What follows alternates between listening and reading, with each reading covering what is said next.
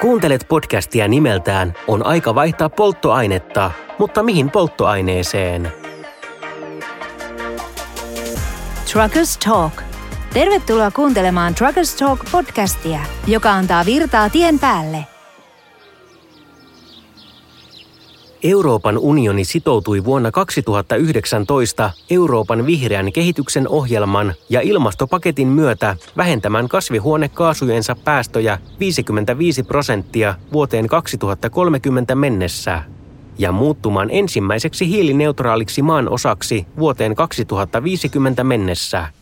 Tämä tarkoittaa, että kuljetusliikkeiden on vaihdettava kestävämpään liikkuvuuteen. Käydäksemme avointa keskustelua tästä valtavasta muutoksesta tapasimme Kaattan Jolivetin, joka on Jolival-nimisen vuonna 1948 perustetun perheomisteisen kuljetus- ja logistiikkayrityksen toimitusjohtaja, ja Mikael Fedeuksen, joka on Wave Transport-jakeluyrityksen toimitusjohtaja. Hänen yrityksensä huolehtii ympäristöystävällisestä loppujakelusta Suur-Pariisin alueella.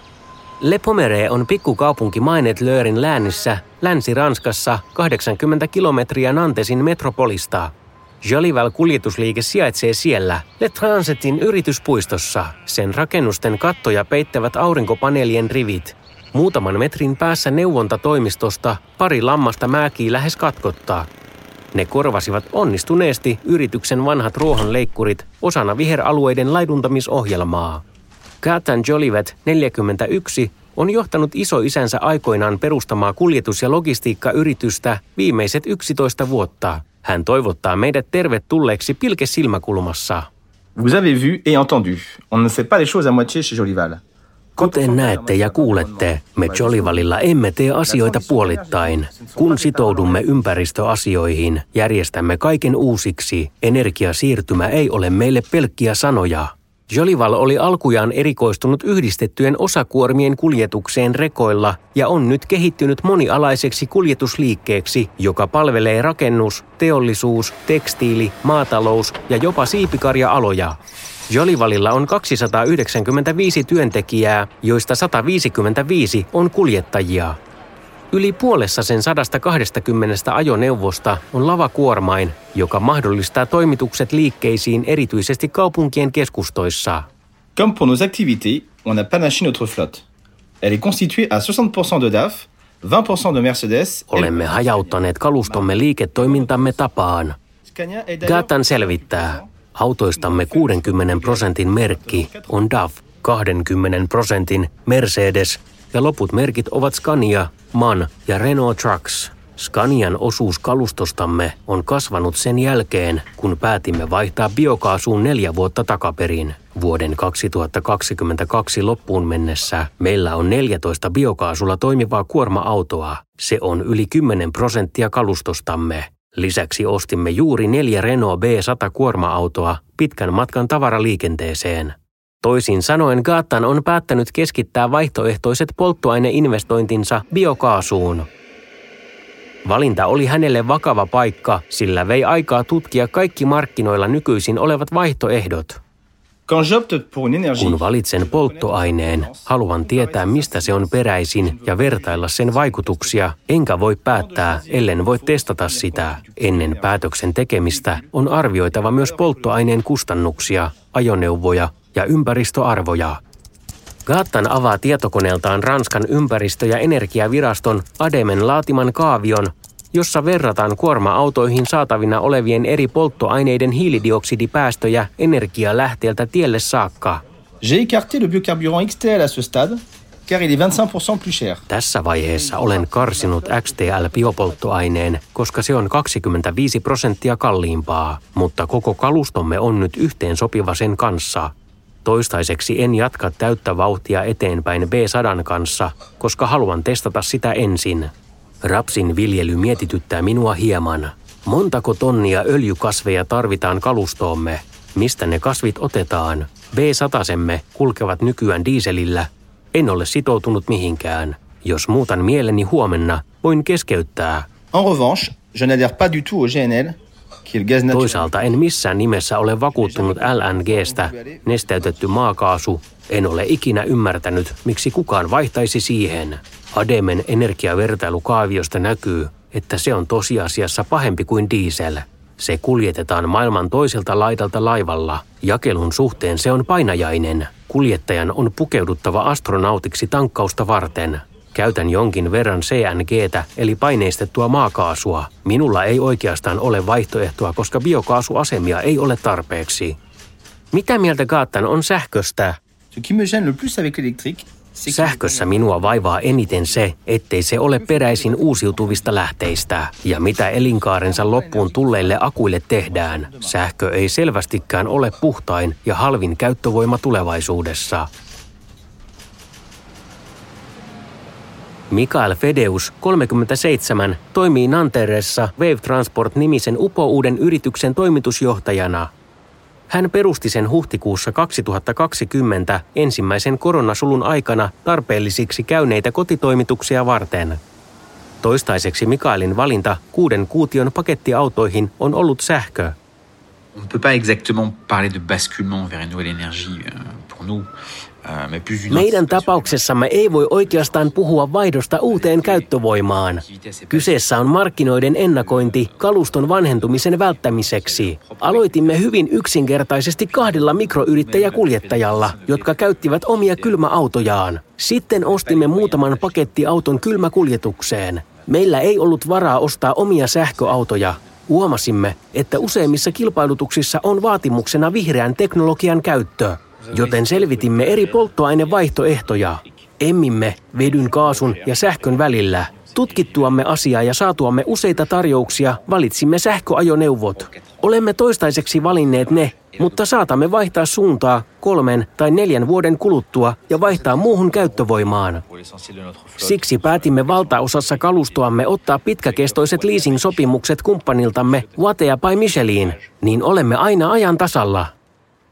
Gattan, L'avenir sera multi-énergie. Tulevaisuudessa on monta polttoainetta, erilaisia on markkinoilla yhtä aikaa. Jokaiseen toimintaan on omat kuorma-autotyyppinsä ja polttoaineensa. Esimerkiksi aluejakelussa käytetään biokaasua, kun taas kaupunkiliikenteessä on sähköautot. Minusta olisi tyhmää lukita itsemme pelkkään sähköön. Sähköautojen myynti pitäisi lopettaa, koska sähkön tuotantoon ei ole ratkaisuja. Jos kaikki kuluttajat ja ammattiliikenne vaihtavat sähköön, miten meille käy? Mikael myöntää, että viimeisten kilometrien kuljetusten logistiikassa kaupunkien yhä tiukemmat määräykset ja asiakkaiden kestävän liikkuvuuden vaatimukset eivät jätä juuri muita vaihtoehtoja. Les appels d'offres en livraison du dernier kilomètre sont de plus en plus électriques. Viimeisen kilometrin tarjouskilpailuissa edellytetään yhä yleisemmin sähköautoja. Kaikki markkinoiden isot toimittajat vaihtavat autonsa sähköisiin. Yhä useampi asiakkaistamme edellyttää vihreää kuljetusta. Meillä on pian parisen kymmentä sähkökuorma-autoa, joista 14 vatealta. Lisäksi ostimme kuusi Citroen e-Jumpia. Mikrosirupulan vuoksi näiden autojen toimitusajat ovat äärimmäisen pitkiä. Tilasimme ne viime vuoden 2021 kesäkuussa ja meidän on lupa odottaa niitä lokakuussa, jos kaikki sujuu hyvin. Kaatan ottaa esille sähköautojen kustannukset hieman ironisesti. Aujourd'hui, un camion électrique... Sähköauton hinta on nyt 500 000 euroa. Valtiovallan tuki on 50 000 euroa. Eikö ole huimaa? Toimintamatka on 50 kilometriä pitempi kuin viime vuonna. Jopa 250 kilometriä. Puolet biokaasun vastaavasta. Ehkä parin vuoden päästä voimme ajaa 500 kilometriä. Mutta laturit ja latausajat tarvitaan 600 000 voltin sähkömittarit – Koko pysäköintialueemme varustaminen superlatureilla olisi valtava investointi. Mikael on samaa mieltä. Sähköautot ovat edelleen kalliita. Meidän piti investoida 70 000 euroa, kun asensimme laturit autotalleihimme. Saimme siihen Ranskan ekologiaministeriöltä 30 000 euron tuen. Jos saan antaa yhden neuvon, kehotan aloittamaan ripeästi. Tuet voivat laskea kohta. Gaatan ottaa esiin toisen tärkeän seikan uusista polttoaineista, jakeluverkon. Aujourd'hui, les stations de biogaz se développent doucement mais sûrement. Biokaasuasemat yleistyvät hitaasti, mutta varmasti. Eri puolille Ranskaa avattiin viime vuonna satakunta asemaa. Voimme tankata melkein kaikkialla. B100 polttoaineelle ei ole juurikaan asemia, ja ne ovat aina huolintakeskuksissa. Julkista XTL1-jakeluverkkoa ei myöskään. Sähkön suhteen latausasemia on henkilö, mutta ei kuorma-autoille. En ainakaan ole kuullut niistä. Biokaasukäyttöisten kuorma-autojensa tankkausta varten Gaatan on investoinut metanaattoriin ja julkiseen biokaasuasemaan, jotka on luvattu rakentaa hänen kaupunkiinsa. J'ai fait le choix d'être actionnaire pour sécuriser cette énergie, parce que 10% de ma flotte l'utilise désormais. Päätin investoida biokaasun saantiin, sillä 10 prosenttia autoistamme käy nyt sillä. Meillä on asema lähellä päätoimipaikkaamme ja kiinteä hinta viideksi vuodeksi. Polttoaineen hinta ei siis vaihtele. Kuljetusliikkeelle se on iso etu. Lisäksi voimme olla varmoja paikallisesta tuotannosta. Kiinnitämme huomiota siihen, mitä jätteitä käytetään. Mikael kertoo sähköpakettiautoistaan.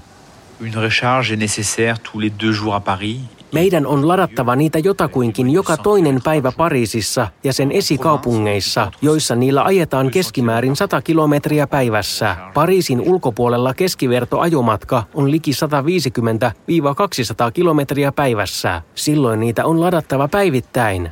Gatan jatkaa. Pour l'instant, je vais continuer à investir sur le gaz. Jatkan tästä eteenpäin panostuksia biokaasuun. Toisin kuin öljy, lehmänlanta ja elintarvikejätteet eivät lopu koskaan. Lyhyt selvitys asian perehtymättömille. Biokaasua tuotetaan käyttämällä luonnollisesti erilaista orgaanista aineesta, esimerkiksi eläin- tai kasviperäisiä tuotteita. Si on arrive à créer un carburant avec le lisier pour la partie. Jos pystymme tuottamaan polttoainetta käyttämällä lietelantaa, kaksi, hiivana ja erilaisia elintarvikejätteitä, joista saadaan poltettavaa rasvaa, energialähde on todellinen voittaja ja valmistettavissa kaikkialla. Kanoille aiemmin syötetyt jätteet syötetään nykyisin metanaattoriin. Jos asemalla on sopivat kompressorit, kuorma-auton tankkaaminen vie vain 15 minuuttia – Fantastista, eikä aine haise. Minulla on jo hieman perspektiiviä, koska vanhin kuorma-autoni on neljän vuoden ikäinen. Käyttökustannusten osalta tämä tulee halvemmaksi kuin diesel, kun ajetaan yli 100 000 kilometriä vuodessa. Biokaasulla saan säiliöt täyteen eurolla per päivä. Se on halvin vaihtoehto tällä hetkellä. Ongelma on ajomatka. Nykyinen matka, 500 kilometriä, sopii alueellisiin kuljetuksiin. Super U-liikkeiden jakelu käyttää kokonaan biokaasua. Biokaasuasemaan samalla tavoin investoineen Gemon kanssa aiomme käyttää biokaasua toimituksiin 52 Länsi-Ranskassa sijaitsevaan myymälään maaliskuuhun 2023 mennessä. Kaattan myöntää, olen hyvin tietoinen siitä, ettei tällainen vaihtoehtoinen polttoaine sovi kaikille. Metanaattoreita ei riitä kaikille. Vielä yksi kysymys kahdelle omistajalle ennen kuin sanomme näkemiin. Mitä kuljettajat näiden polttoaineiden parissa päivittäin toimivat ajattelevat autojen muutoksista? Olemme tietysti kouluttaneet kuljettajiamme, Mikael toteaa. Sähköpakettiautoa ei ajeta samalla tavoin kuin polttomoottorilla varustettua. Akkua pitää säästää. Watean toimittamien tietojen ja sovelluksen ansiosta kuljettajat pystyvät hallitsemaan pakettiautonsa ajomatkaa. Kuljettajamme pitävät uusilla autoilla ajamisesta. Gaattan jatkaa. He todella arvostavat niitä, koska he ovat hyvin tietoisia ympäristöasioista. Mikael päättää filosofisesti. Olemme hyvin tietoisia toimintamme ympäristövaikutuksista. Siksi olemme sitoutuneet käyttämään ympäristöystävällistä kuljetusta. Me kaikki elämme maaplaneetalla ja olisi hienoa, jos voisimme välttää kaikkien sen luonnonvarojen kuluttamisen loppuun. Kuuntelit juuri Trackers Talk podcastia, jonka on tehnyt Michelin For My Business Media, jonka uutiset on tarkoitettu kaltaisillesi tiekuljetusyhteisön jäsenille. Nähdään tien päällä. Liity seuraamme https kautta kautta professional.michelin.fi sivuston Michelin For My Business osiossa.